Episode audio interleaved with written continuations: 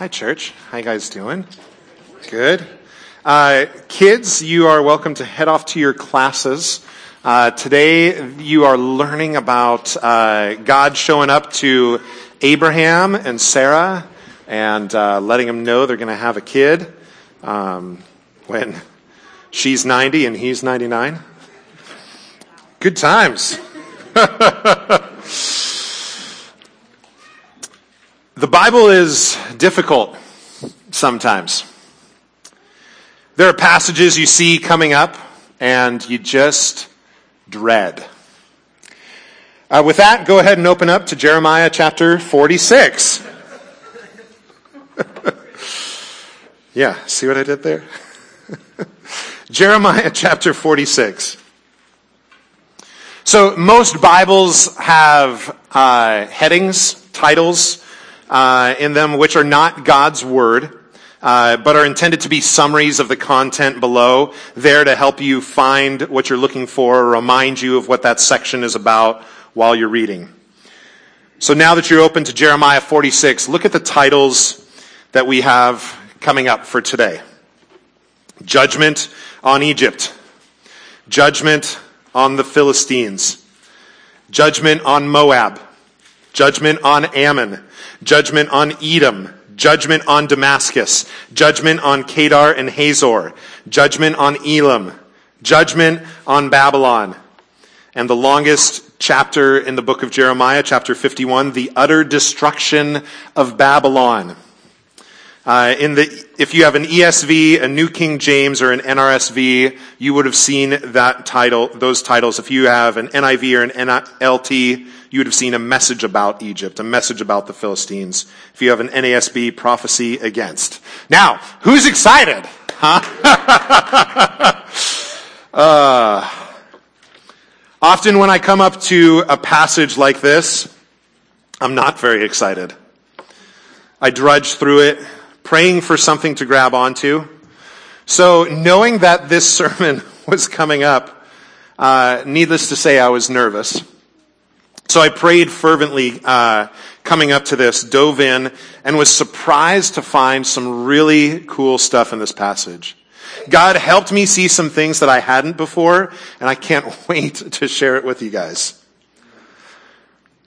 Remember that all scripture is inspired by God and is profitable for doctrine, for reproof, for correction, for training in righteousness so this has pushed me to even look at those passages, passages like this with more care. Uh, a lot of people struggle with genealogies and just those long lists of names.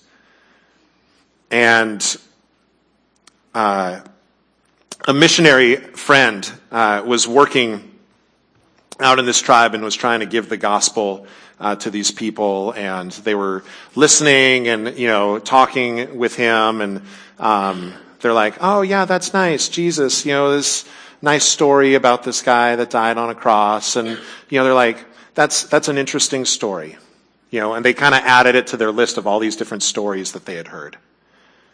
But when they got to the genealogies, they realized that this wasn't a story, but this was real people. This was real. This was true. And they saw like, oh, this isn't just a story, but, but this is about things that actually took place, that actually happened. And their whole approach towards the gospel completely changed. Based off of genealogies.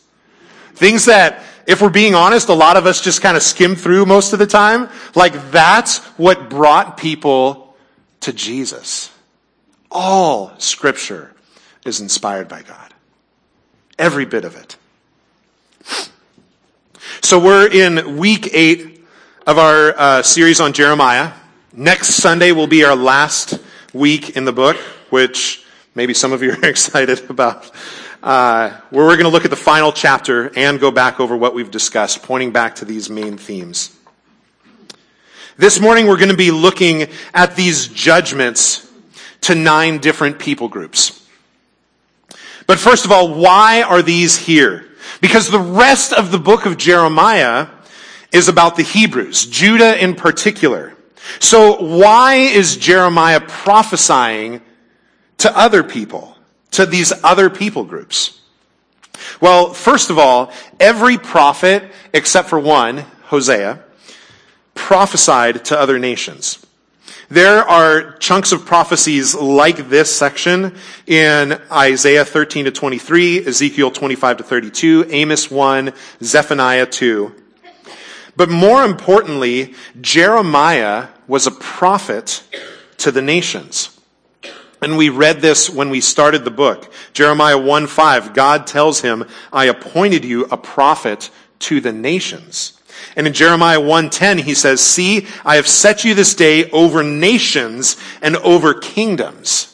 So of course Jeremiah would prophesy to other nations.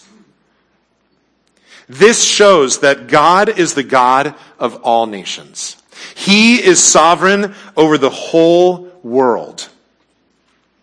This morning we're going to talk through some of the geography and history of these judgments.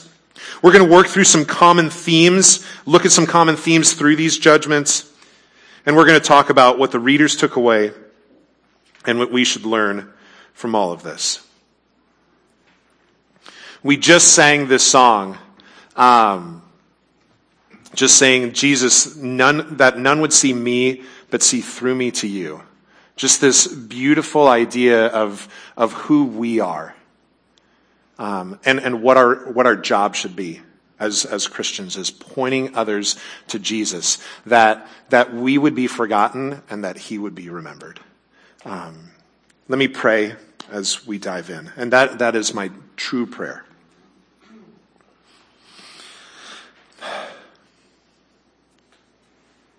God, it's not about me.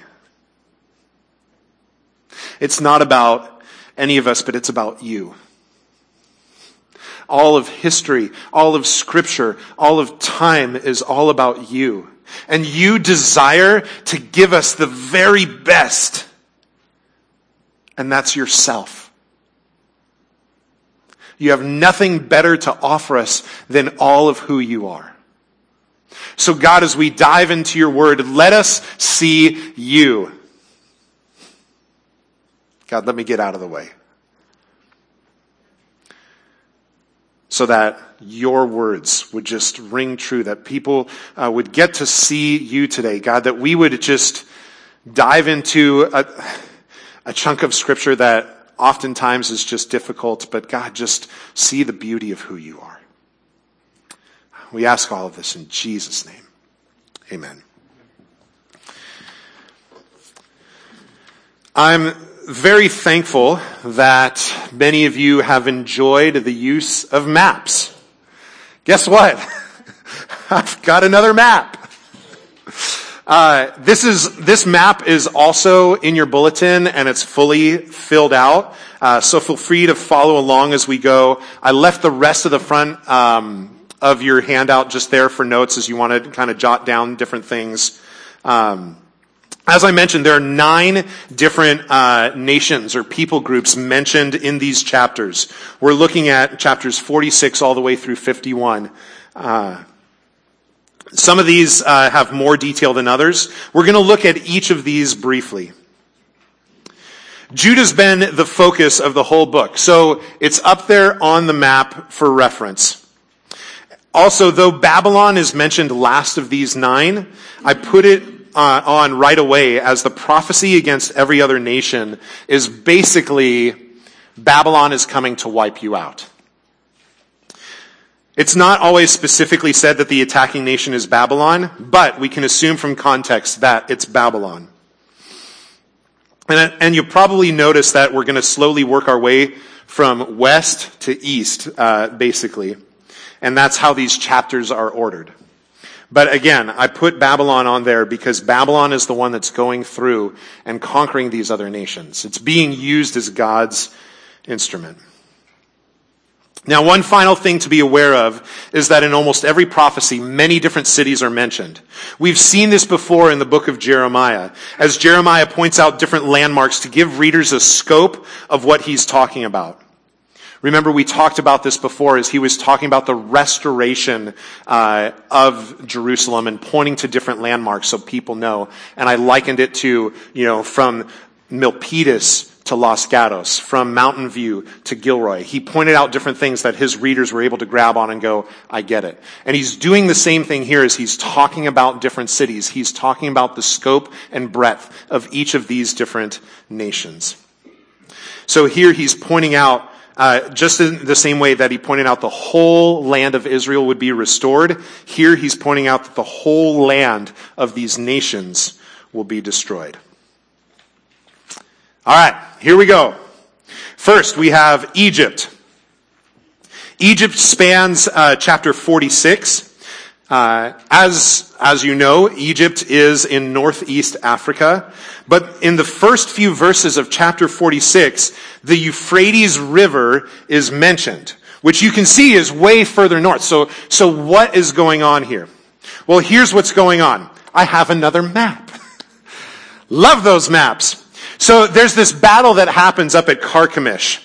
And it's happening during the reign of King Jehoiakim. So Jeremiah is going back and telling the story. He's not prophesying. He's talking about something that has already happened. So you can see here that Babylon comes up and Egypt comes up and they have this battle up at Carchemish. And Babylon wins and Egypt retreats back down. And that purple area is where Babylon takes over, uh, where Nebuchadnezzar defeats the Pharaoh, King uh, Necho, uh, at, at Carchemish.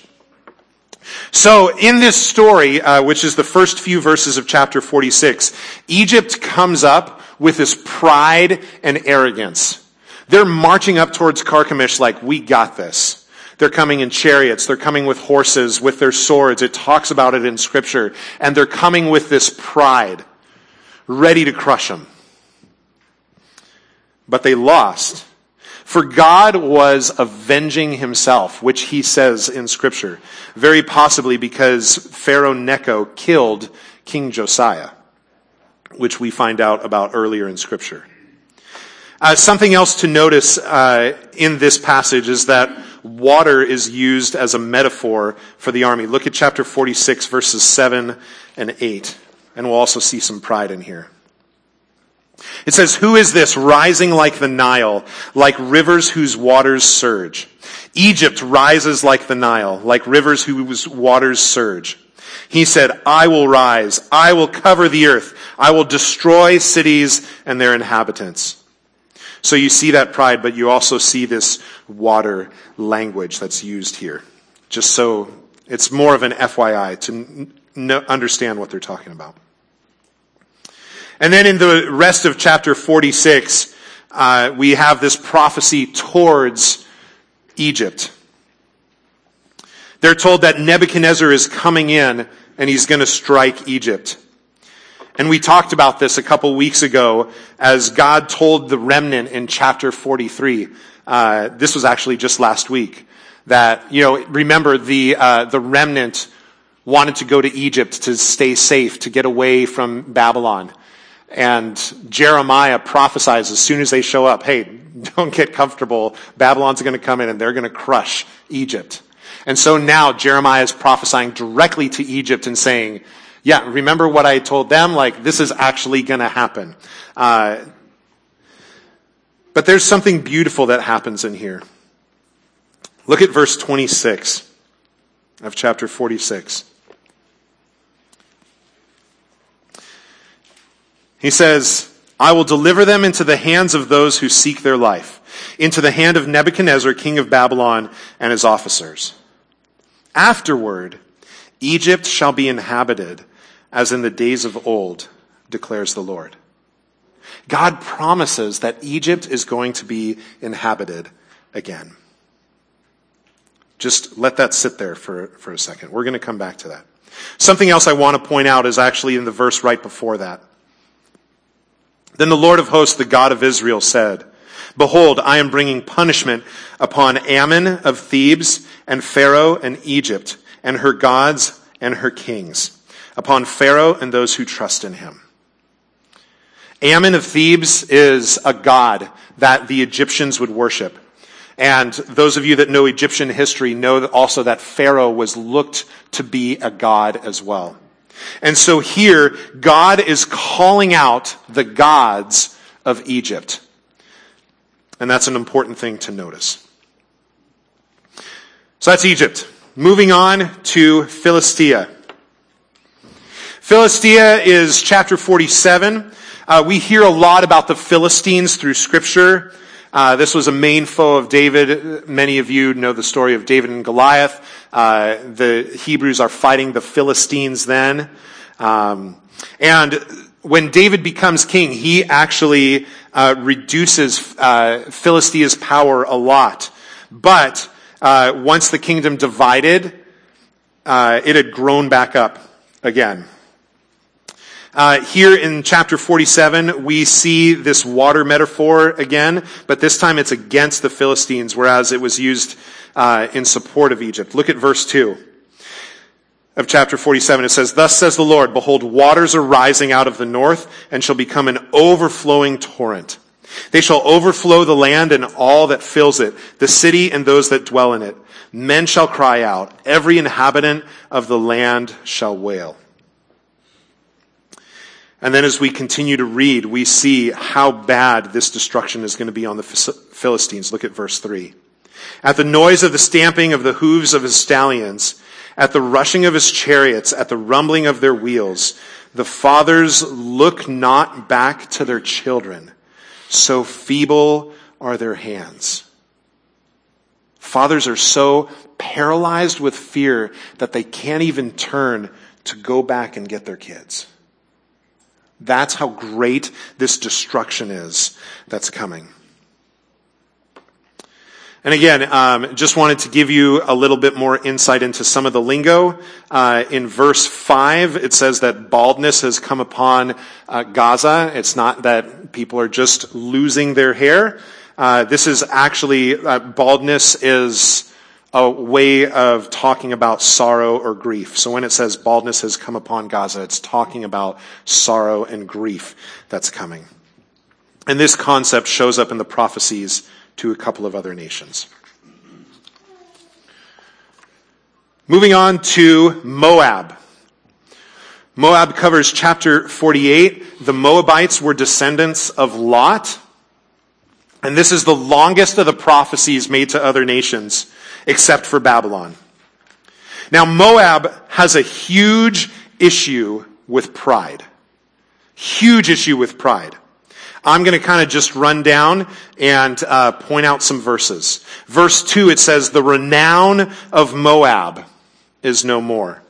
Verse 7 says, Because you trusted in your works and your treasures, you also shall be taken. You see pride there. We're trusting in our own works and in our treasures. Verse 10, and says, Cursed is he who does the work of the Lord with slackness, and cursed is he who keeps back his sword from bloodshed. So pushing them to be obedient. Verse 11, it says, Moab has been at ease from his youth and has settled on his dregs. This is a reference to the sediment of wine that settles at the bottom of a bottle uh, that's been sitting around for a long time. So again, talking about pride. Verse 14, it says, How do you say we are heroes and mighty men of war? Verse 17, how the mighty scepter is broken, the glorious staff. Verse 18, come down from your glory and sit on the parched ground. Verse 20, Moab is put to shame. And if those verses in and of themselves didn't give you a hint of Moab's pride, look at verse 29 of chapter 48. We have heard of the pride of Moab. He is very proud of his loftiness, his pride, his arrogance, and the haughtiness of his heart. Does Moab struggle with pride? You betcha. In verse 37, uh, its shaved heads are mentioned again, just a reference to sorrow and grief. These are not happy prophecies at all. And also, uh, it mentions Chemosh, and Chemosh was Moab's central deity. Again, just wanted to point that out We're going to come back to that in a minute. But look at verse 47. God says, Yet I will restore the fortunes of Moab in the latter days, declares the Lord. I will restore the fortunes of Moab. God promises restoration. Moving on to Ammon, we're going to start moving through a little bit quicker. Chapter 49 covers uh, five different people groups. Ammon is the first. Uh, the Ammonites were descendants of Lot. And again, they struggled with pride. Look at verse 4. Why do you boast of your valleys, O faithless daughter, who trusted in her treasures, saying, Who will come against me? See, Ammon thought that they were uninvadable. They had mountains on three sides as a natural protection, kind of looking at where they are. They had the Dead Sea on one side and mountains kind of all around the rest of them. And so they thought, no one's able to touch us at all. And so they had this pride. Milcom is mentioned in here, and Milcom is their God. So again, their God is called out. But then look at verse 6. But afterward I will restore the fortunes of the Ammonites, declares the Lord. Again, God promises restoration. Moving on to Edom. Edom are descendants of Esau. So this one in particular uh, is very severe in its language in its prophetic language. And the severity of the prophecies here reflect the, reflects the volatility of the relationship between Jacob and Esau. If you remember your Israel history, you know that those two were brothers and fought against each other and God chose Jacob and didn't choose Esau. And so there was volatility between them and it passed down and down and down and down. Edom also struggles with pride. Look at chapter 49 verse 16. The horror you inspire has deceived you and the pride of your heart. You who live in the clefts of the rock, who hold the height of the hill. Though you make your nest as high as the eagles, I will bring you down from there, declares the Lord. Edom also had this idea, this thought that they could never be invaded or captured. Um, now we saw a promise of restoration to the last three. There is no promise of restoration to Edom. Yet there's still compassion for orphans and widows. Verse 11 says, Leave your fatherless children. I will keep them alive and let your widows trust in me. Damascus is next. It covers chapter 49 verses 23 through 27. Damascus is the farthest north. And so here we start to see the wide range of Babylon's con- conquest. So we started west and, you know, have been moving our way east and now we go all the way up to Damascus in the north. Moving on to Kedar and Hazor. This covers chapter 49, uh, verses 28 to 33. Kedar and Hazor were nomadic tribes, so kind of moving around, didn't really have like a city's home bases, but were rather moving around. Here in the prophecy to Kedar and Hazor, uh, Babylon is very clearly being used as God's instrument. Both in verses 28 and 31, we see God saying, rise up, advance. And he's talking to Babylon and saying, go and, and destroy. We see self-confidence in them in verse 31. Rise up, advance against a nation at ease that dwells securely, declares the Lord, that has no gates or bars, that dwells alone. They're relaxed. They felt like, we're, we're good. We're fine. Kedar and Hazor are also the furthest south. So again, we're starting to see the scope of Babylon's conquest. And then finally we have Elam. And we see how far east Elam is. This is the rest of chapter 49. Uh, they also struggled with pride. Verse 35 says, I will break the bow of Elam, the mainstay of their might. Uh, in Elam, they were expert marksmen. Isaiah 22, 6 says, And Elam bore the quiver with chariots and horsemen. Elam was the farthest east, as you can see.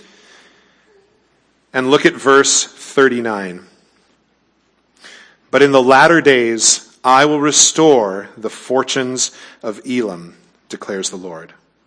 So again, God promises restoration. So you see the broad extent of the nations that Babylon went to destroy, being God's instrument. Now we get to Babylon itself.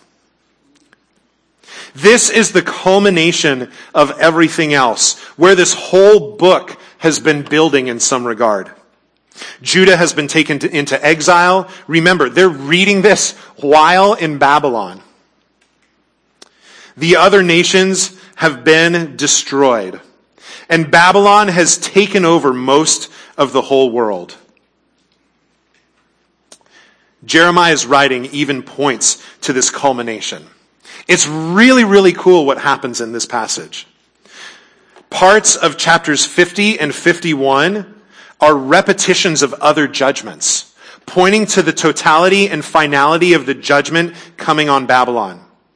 In chapter 50 verse 30, it's a repeat of 49 verse 26, almost word for word, but just changing out the names. It's a repeat of the judgment towards Damascus. It says that men and soldiers are going to be destroyed.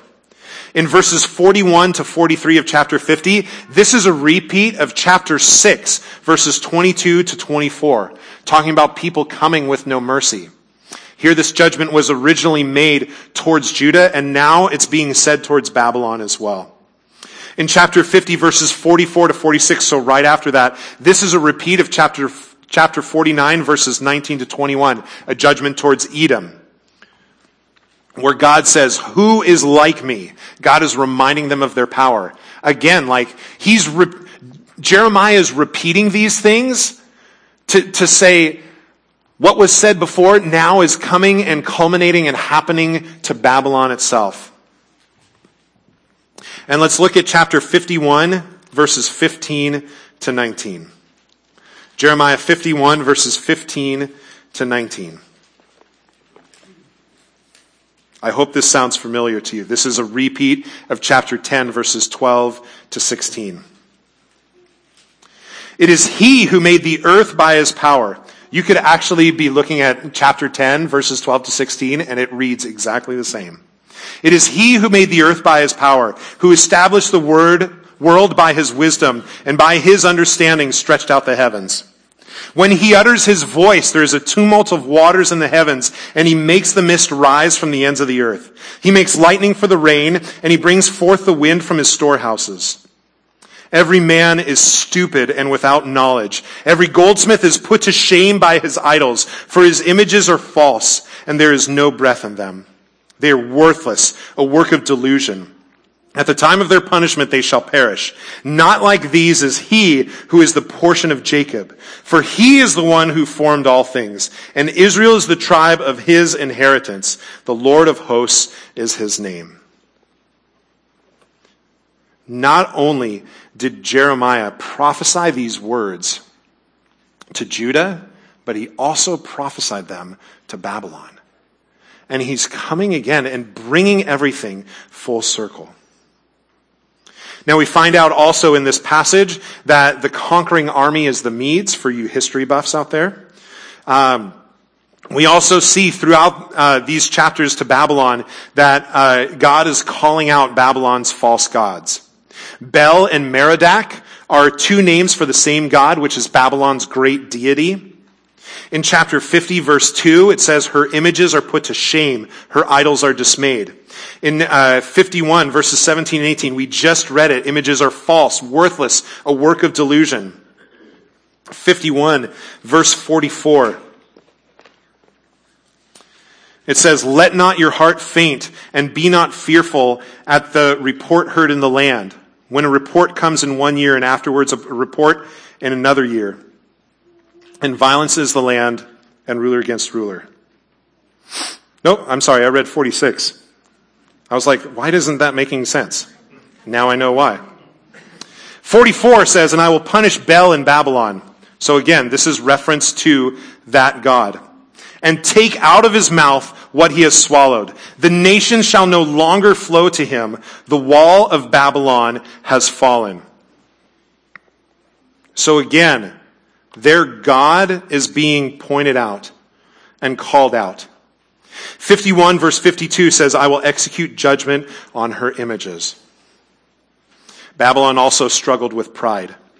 In verse 2, it talks about idols that they were proud of that are put to shame. In chapter 50, verses 31 and 32, It says, Behold, I am against you, O proud one, declares the Lord of hosts. For your day has come, the time when I will punish you. The proud one shall stumble and fall with none to raise him up, and I will kindle a fire in his cities, and it will devour all that is around him. And then in chapter 50, verse 36, it talks about humbling the proud diviners and warriors. Now we saw a few of these other nations were promised to be rebuilt. Babylon will not be rebuilt. Will not. 51 verse 26. It says, No stone shall be taken from you for a corner, and no stone for a foundation, but you shall be a perpetual waste, declares the Lord.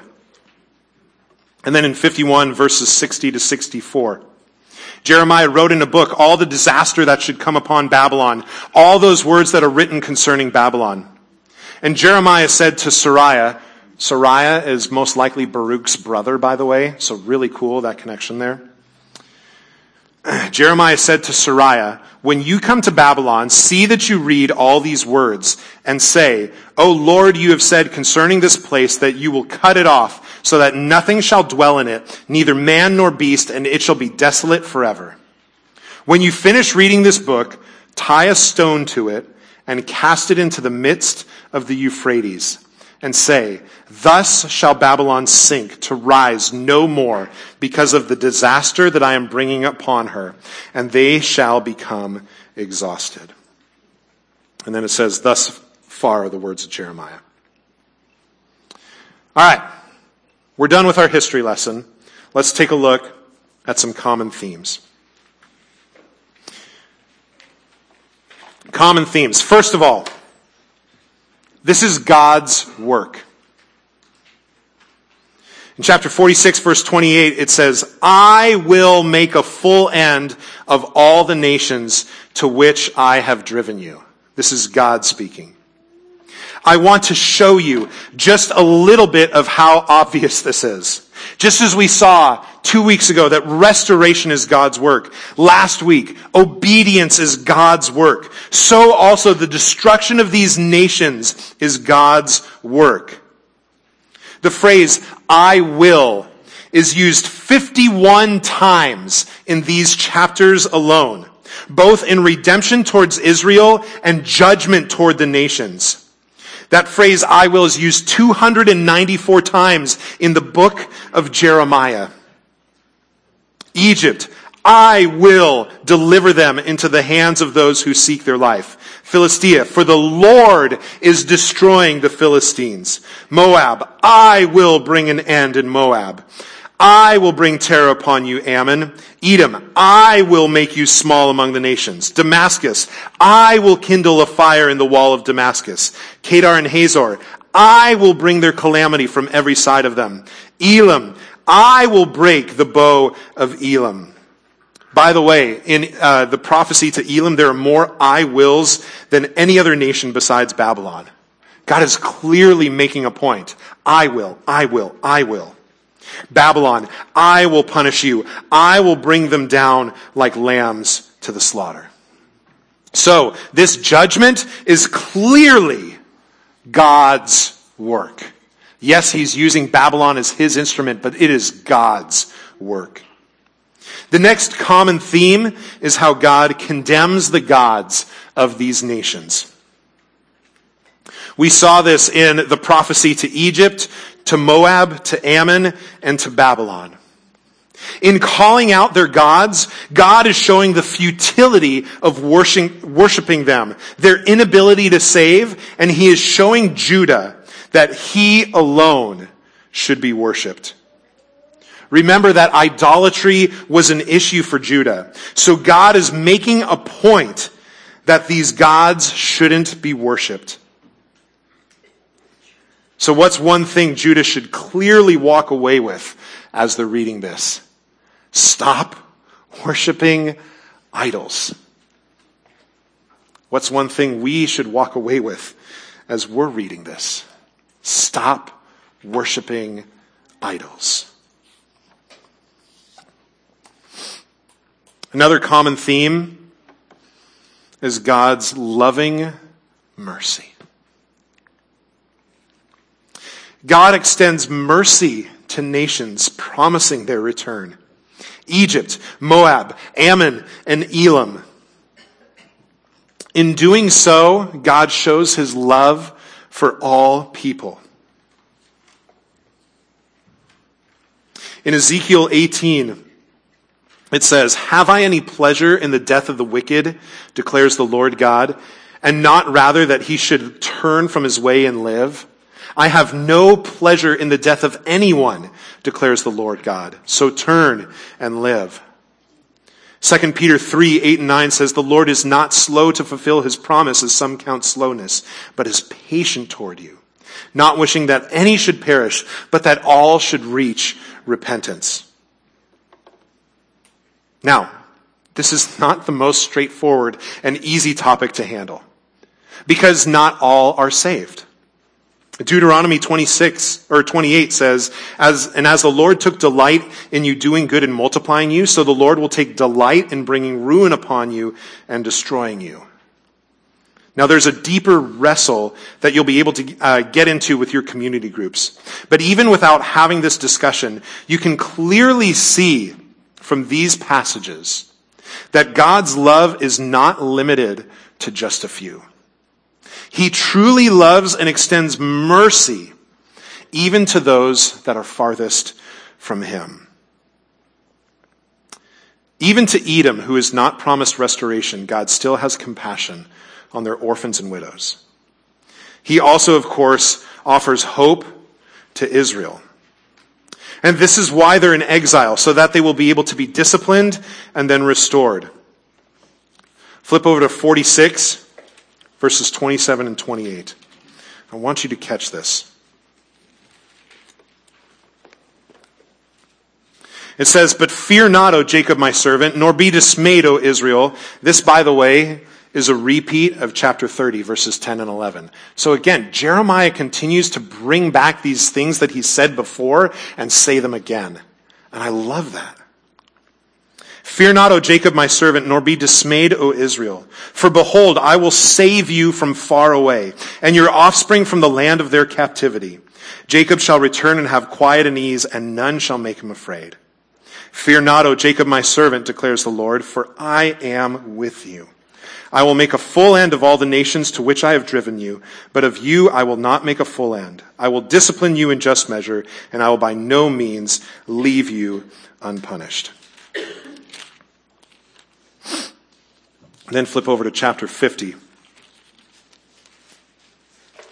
verses 4 and 5. I want you again to see this hope that he's giving to Israel, his loving mercy. In those days and at that time, declares the Lord, the people of Israel and the people of Judah shall come together, weeping as they come, and they shall seek the Lord their God. They shall ask the way to Zion with faces turned toward it, saying, Come, let us join ourselves to the Lord in an everlasting covenant that will never be forgotten. And in 50 verses 18 and 19, it says, I will restore Israel to his pasture and he shall feed on Carmel and in Bashan and his desire shall be satisfied on the hills of Ephraim and in Gilead. In those days and at that time declares the Lord, iniquity shall be sought in Israel and there shall be none and sin in Judah, and none shall be found, for I will pardon those whom I leave as a remnant. Now, this is a different remnant than the remnant that was destroyed in Egypt. Remember, that already took place and happened. And it talks about how Israel will be restored to their land. And it mentions places in Israel. And God will forgive all their sin. And then in verses 33 and 34, it also talks about God being their Redeemer. But what I love in this is just seeing God extending mercy even to these nations that he's judging. It's beautiful. One more common theme, and that's pride. Seven of the nine nations were condemned for their pride. Egypt, Moab, Ammon, Edom, Kedar and Hazor, Elam, and Babylon. So maybe, just maybe, God is trying to communicate something to Judah. Let's put this all together. First, he lets them know that all of this is his work. There will be no congratulations for Judah. No patting them on the back. There is no way they should be proud of the good they've accomplished. They're in exile. They've been defeated. God has shown them that the good that is ahead will be His doing and not theirs. God condemns other gods. Gods that they made, gods that they trusted in. He's showing them that as they're trying to take control of religion, of faith, it fails. God extends loving mercy to others. The nation of Judah wasn't able, even able to extend loving mercy to their own, to Jeremiah. Far be it from them to extend loving mercy to someone who doesn't deserve it. And then God shows them the folly and futility of pride. It wasn't able to save a single nation. Regardless of how strong they felt or seemed, they all fell. We all know Proverbs 16, 18. Pride goes before destruction and a haughty spirit before a fall. The problem was that they were looking at who, um, they were looking at who they were compared to others, who they were compared to others, instead of looking at who they were compared to God. Let me say that again, because that came out a little rough. The problem was that they were looking at who they were compared to others, instead of looking at who they were compared to God. The biggest thing that Judah should have taken away from their exile was the importance of being humble. Proverbs 11:2 when pride comes then comes disgrace but with the humble is wisdom. Proverbs 22:4 the reward for humility and the fear of the Lord is riches and honor and life. Proverbs 29:23 one's pride will bring him low but he who is lowly in spirit will obtain honor. Jeremiah has brought this up earlier to Judah. They didn't listen when he spoke it, but now they're listening as they're reading it. Back in Jeremiah 13, God has Jeremiah buy a new loincloth and then utterly ruin it. And so Jeremiah does. And listen to chapter 13, verses 8 to 11. Then the word of the Lord came to me. Thus says the Lord, even so, I will spoil the pride of Judah and the great pride of Jerusalem. This evil people who refuse to hear my words, who stubbornly follow their own heart and have gone after other gods to serve them and worship them shall be like this loincloth, which is good for nothing for as the loincloth clings to the waist of a man, so I made the whole house of Israel and the whole house of Judah cling to me, declares the Lord, that they might be for me a people, a name, a praise, and a glory. But they would not listen. And later in verse 15 it says, Hear and give ear, be not proud, for the Lord has spoken. And then in uh, chapter 44, 44, verse 10, it says, They have not humbled themselves even to this day, nor have they feared, nor walked in my law and my statutes that I set before you and for their, before your fathers. Judah needed to learn to humble themselves. But not only did they need to learn to humble themselves, but so do we. Because the root of every sin is pride. Sin began with pride.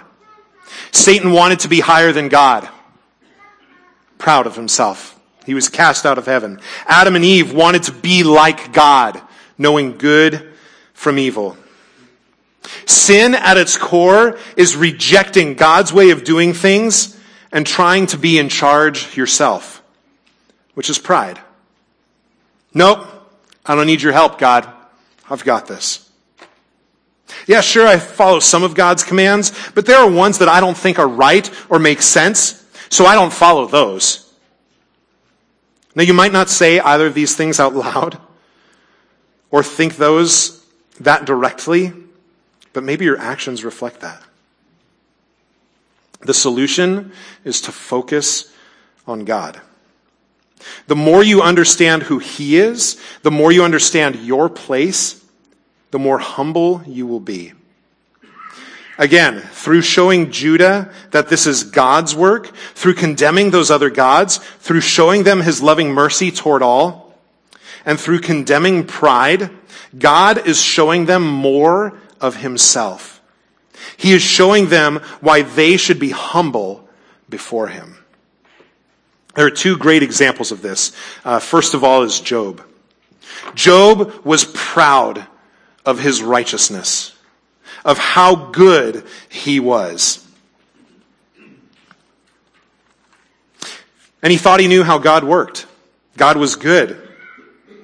So, or uh, Job was good, so God blessed him. I've got all this stuff. Clearly must be doing right. But then that all blew up in his face and he lost everything. Though he continued to worship, he was still confused. And after a lot of discussion with friends, he got to hear from God himself, who reminded Job of who he was and who God is. And then we get to Job 42, which says, Then God answered, or then Job answered the Lord and said, I know that you can do all things, and that no purpose of yours can be thwarted. Who is this that hides counsel without knowledge? Therefore I have uttered what I did not understand, things too wonderful for me which I did not know. Hear and I will speak. I will question you, and you make it known to me. That's, he's quoting God. Job says, I had heard of you by the hearing of the ear, but now my eye sees you. Therefore I despise myself and repent in dust and ashes. As Job understood God at a deeper level, he was quicker to humble himself. Now, let me toss out a quick caveat before I get to the second great example. This does not mean that we need to think that we are worthless. God doesn't think of us that way. Why should we? Rick Warren in The Purpose Driven Life says humility is not thinking less of yourself, it's thinking of yourself less. The whole idea of humility, the whole idea of this is to stop comparing ourselves with others, which can easily cause pride, but rather compare ourselves with God, which will bring us towards humility and make us rely more on Him. Paul understood this concept, and he brings it up in Philippians 3. He says, For we are the circumcision, who worship by the Spirit of God and glory in Christ Jesus and put no confidence in the flesh. Though I myself have reason for confidence in the flesh also. If anyone else thinks that he has reason for confidence in the flesh, I have more. Circumcised on the eighth day, of the people of Israel, of the tribe of Benjamin, a Hebrew of Hebrews, as to the law, a Pharisee, as to zeal, a persecutor of the church, as to righteousness under the law, blameless. Paul had some amazing credentials on the outside. But whatever gain I had, I counted as loss for the sake of Christ. Indeed, I count everything as loss because of the surpassing worth of knowing Christ Jesus, my Lord. For his sake, I have suffered the loss of all things and count them as rubbish in order that I may gain Christ and be found in him, not having a righteousness of my own that comes from the law, but that which comes through faith in Christ, the righteousness from God that depends on faith, that I may know Him and the power of His resurrection and may share His sufferings, becoming like Him in His death, that by any means possible I may be able to attain the resurrection from the dead. Paul had every right to brag, to be proud of who he was, of his accomplishments. But the more he knew of Jesus, the more he realized that his accomplishments were rubbish in light of knowing Jesus. The more we get to know God, the more we realize who we are without him and who he has made us to be. The nation of Judah was nothing without God. God sent them into exile. Then he allowed them to see the great nations around them crumble at the hand of the Almighty so that they could understand their Lord at a deeper level. He then showed them who they would become by his doing. Again, Jeremiah 46, 27 to 28. But fear not, O Jacob my servant, nor be dismayed. O Israel, for behold, I will save you from far away, and your offspring from the land of their captivity. Jacob shall return and have quiet and ease, and none shall make him afraid. Fear not, O Jacob my servant, declares the Lord, for I am with you. I will make a full end of all the nations to which I have driven you, but of you I will not make a full end. I will discipline you in just measure, and I will by no means leave you unpunished. God allows them to see the great nations around them crumble at the hand of the Almighty so they could understand their Lord at a deeper level. James 4:10 Humble yourselves before the Lord, and he will exalt you. God, help us stop comparing ourselves with others. It's so easy to get wrapped up into that. Especially as we evaluate how we're doing in our walk with you. Ah, I'm not, I'm doing pretty good. I read the Bible more than that guy does. I pray more than she does. I show up at church more often than he does. Who cares? God, that's not where you want our focus. You want our focus to be on you and you alone. It's you that does this amazing work. It's you that draws us to yourself. It's you that forgives. It's you that restores. It's by your will that we're able to obey. God, you're the one that has given all of this to us. So far be it from us to be proud.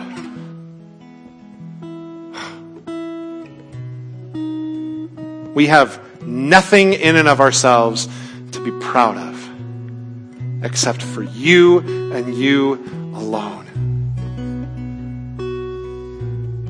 God, please help us continue to be humble, laying down ourselves so that there's more room for you. Because, God, that's what we want. We want more of you. We want all of you. In Jesus' name.